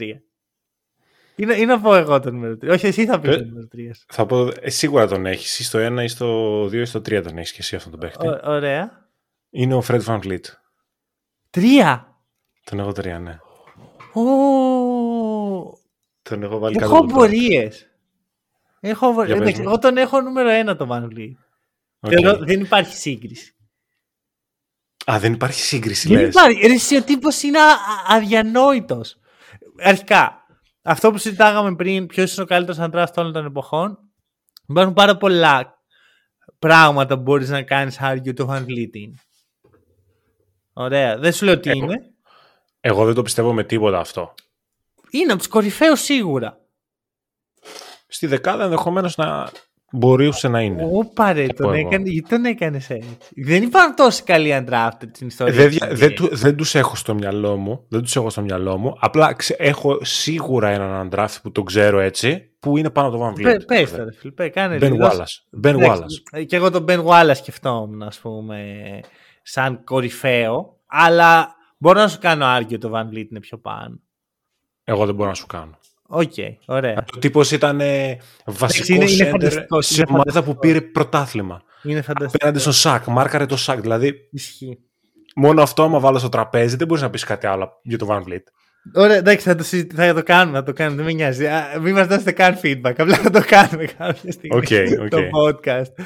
Άκου, μ' αρέσει πάρα πολύ ο Ben Εντάξει, α, δεν είναι καθόλου αντικειμενικό του Ben Wallace. Είναι από τους αγαπημένους μου παίχτες όλων των εποχών. Όλο το story είναι μαγικό. Είναι, είναι αυτό, ότι το γεγονός ότι πήγαινε σε ομάδες στον draft. Εντάξει, βέβαια αυτό του ρίχνει λίγο το case, γιατί δεν είναι ακριβώς undrafted. Πήγαινε σε ομάδες στον draft και τους έλεγε με draftάρτη για να γίνει undrafted και να διαλέξεις που θα πάει. Ναι. Από εκεί G League με πρωτάθλημα στη G League με Pascal Siakam και Nick Nurse. Rotation, rotational minutes στους Raptors, πρωταθληματικά λεπτά στους Raptors, κάνει το παιδί στο, στα playoff του 19, να πως δεν είναι και όλο, όλο το podcast, κάνει το παιδί στα playoff του 19 και μετατρέπεται στον καλύτερο στερεόν των εποχών. Μπορείς να καταλάβεις για ποιο λόγο δεν είναι στο ένα μου τώρα. Από τους 3,5 πόντους στη σειρά με τους Bucks πάει στους 18,5. Και μας κλείνει το σπίτι. ναι, δεν μπορώ ναι. να σε βάλω ρε νούμερο ένα. Okay. Δεν μπορώ. Ωραία, και το καταλαβαίνω και αυτό. Γιατί δεν μιλάμε απλά για step up. Μιλάμε για step up από τους 3,5 πόντους μέσω όρο που έχεις στην προηγούμενη σειρά, αν δεν κάνω λάθος, πάει Ναι. στους 18,5. ναι. ναι, που ένα ποσοστό αδιανόητο στα τρίποντο. 60% Είναι- δεν ξέρω πόσο σούταρε. Αυτό που με εντυπωσιάζει μέσα στο Van Vliet είναι πως μετά χτίζει τον εαυτό του να γίνει All-Star. Γιατί ε, πατάει πάνω σε αυτό και λες εντάξει, ξέρω εγώ καλός είναι ρολίστας και τα σχετικά. Πατάει πάνω σε αυτό και γίνεται All-Star.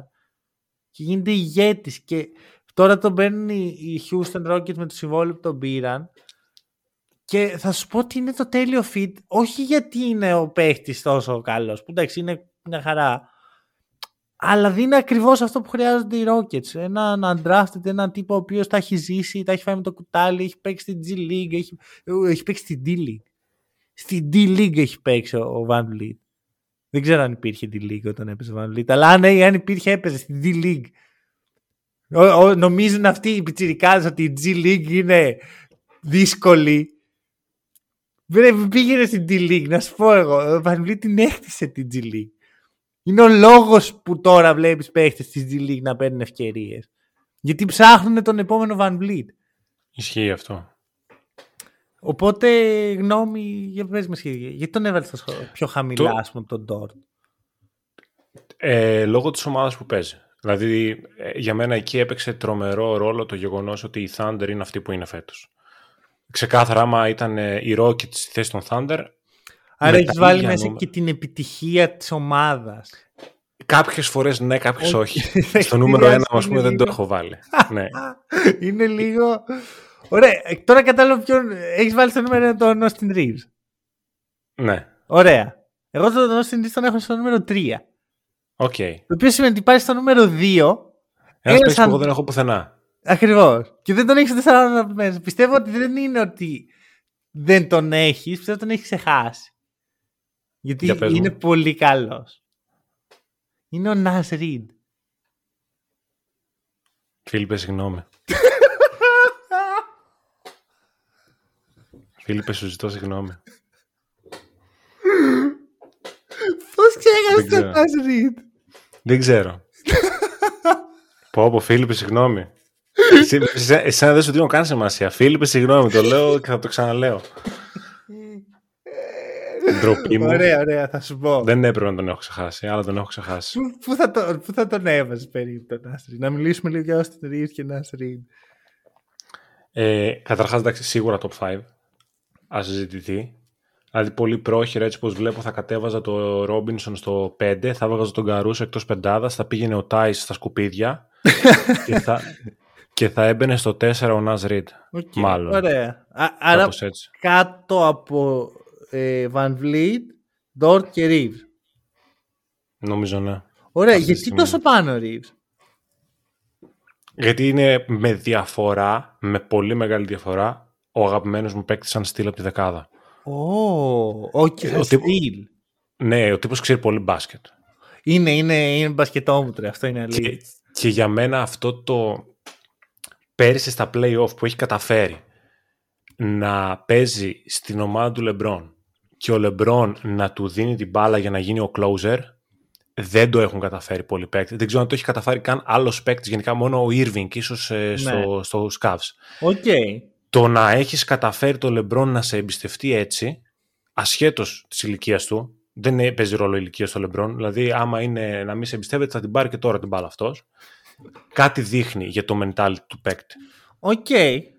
OK. Λες ότι β- βρωμάει μπασκετίλα ρε παιδί μου. στην Πολύ. Reaves. Αυτό Πάρα πολύ, περιγράφεις πάρα τώρα. Ο Austin Reaves είναι τέτοιος αληταράς πιστεύω που μπορεί να προχωράει, τον φαντάζομαι να προχωράει ας πούμε στο δρόμο με το φαρδύ, το τζιν, ξέρω εγώ, τέτοιου τύπου ρούχα Ναι, ναι, ναι. και περνάει έξω από ένα ανοιχτό γηπεδάκι, του πασάρουν την μπάλα και όπως είναι πετάει την τσάντα του και μπαίνει μέσα και παίζει. Το ακούω. Πιστεύω ότι είναι αυτός ο παίχτης. Πιστεύω το κάνει ακόμα, ξέρω εγώ. Πιστεύω είναι... κάθε τρεις ώρες. Μπορεί να γυρίζει από την προπόνηση και κάθεται και παίζει τρεις ώρες ε, μονό με κάτι άκυρους για να τους κερδίσει. Μπορώ να το πιστεύω κι εγώ αυτό.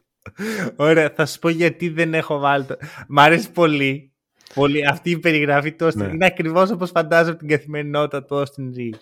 Θα σου πω γιατί δεν τον έχω βάλει εγώ τόσο ψηλά. Τον έχω βάλει τρίτο. Έχει χτυπητές αδυναμίες βασικά. Ισχύει. Το παιχνίδι του, ρε παιδί μου. Αυτό το, το μποστάρι τώρα ο Τζέιλεν Μπράνσον.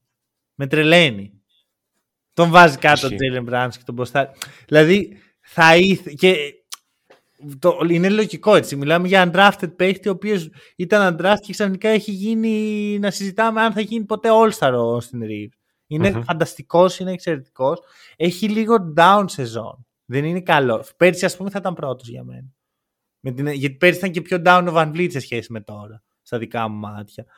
Ε, έχει πέσει λίγο. Έχει και λίγο, έχω λίγο τις μνήμες του παγκόσμιου που τον Μπόσταρε, ο Παπαπέτρου, ξέρω εγώ σε κάτι φάση.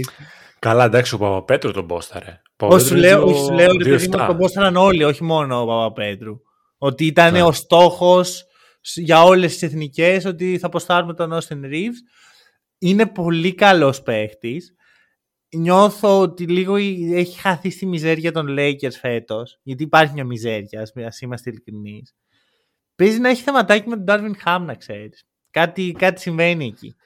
Και εγώ το έχω, το έχω, το έχει πάρει το αυτάκι μου αυτό. Γενικά, τώρα αυτό είναι για άλλο podcast, αλλά έχουν πέσει πολλά βέλη στον Darwin Ham αυτή τη στιγμή. Ναι, και να σου πω κάτι.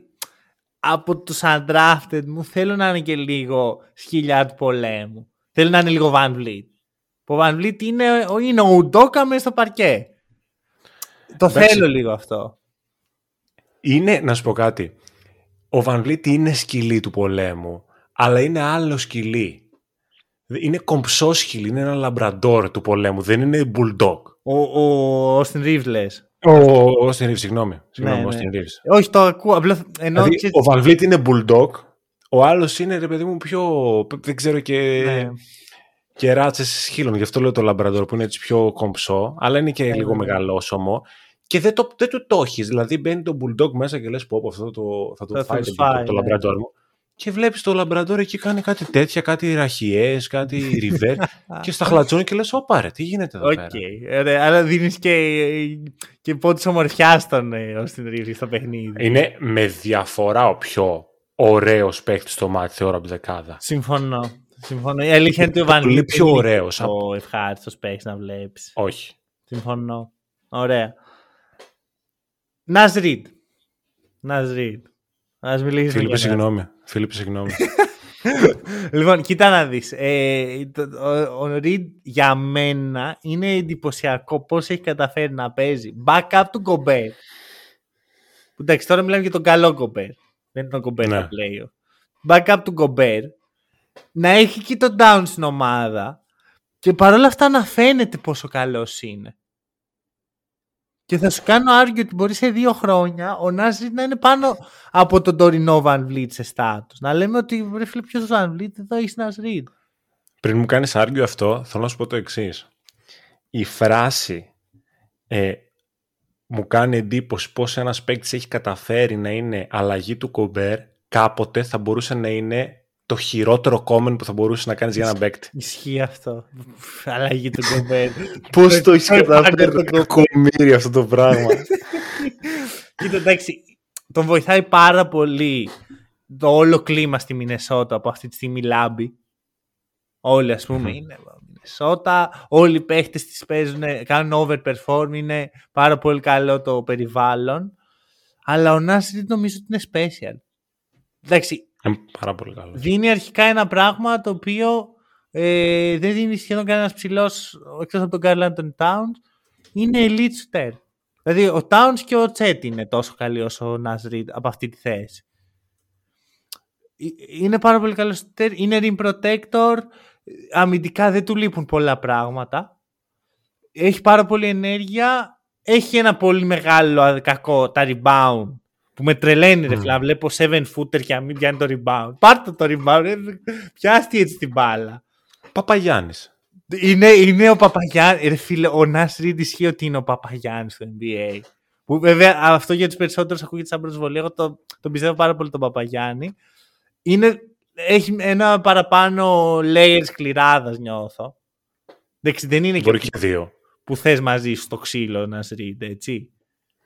Αλλά είναι Σίγουρα καλό. όχι. Είναι καλός. Δηλαδή είναι.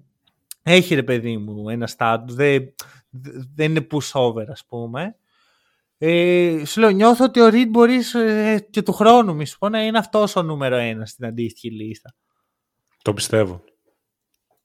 Το πιστεύω και τον έχω σε πάρα πάρα πάρα πολύ μεγάλη εκτίμηση. Τον ξέχασα εντελώς. Ναι, ναι συμβαίνει, εντάξει. Εγώ να σου πω την Ε, αλήθεια, να το ξέρεις αυτό. Έλεγξα τρεις φορές πριν ανοίξει το επεισόδιο και τώρα που δεν τον είχες βάλει το έλεγξα για να είμαι σίγουρος ότι είναι όντως undrafted. Γιατί δεν το πίστευα.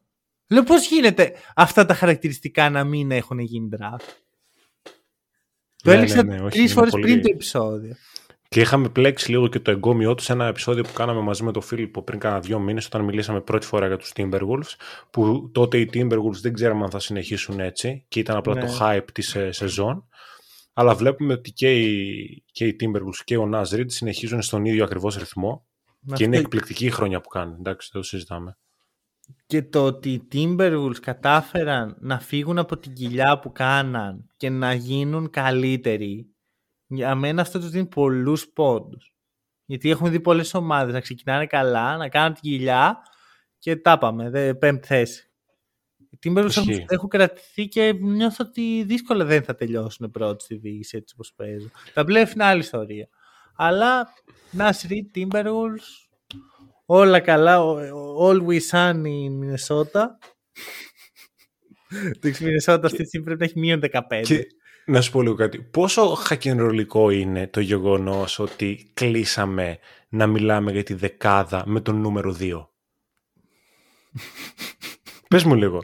Έχουμε κάνει top 10 ο καθένας. Ο ένας έχει βάλει διαφορετικό παίχτη από τον άλλον. Δηλαδή, εγώ έχω βάλει τον Austin Reeves, εσύ έχεις βάλει τον Van Vliet. Μιλήσαμε και τον κλει- μόνο και- που δεν είναι εκεί.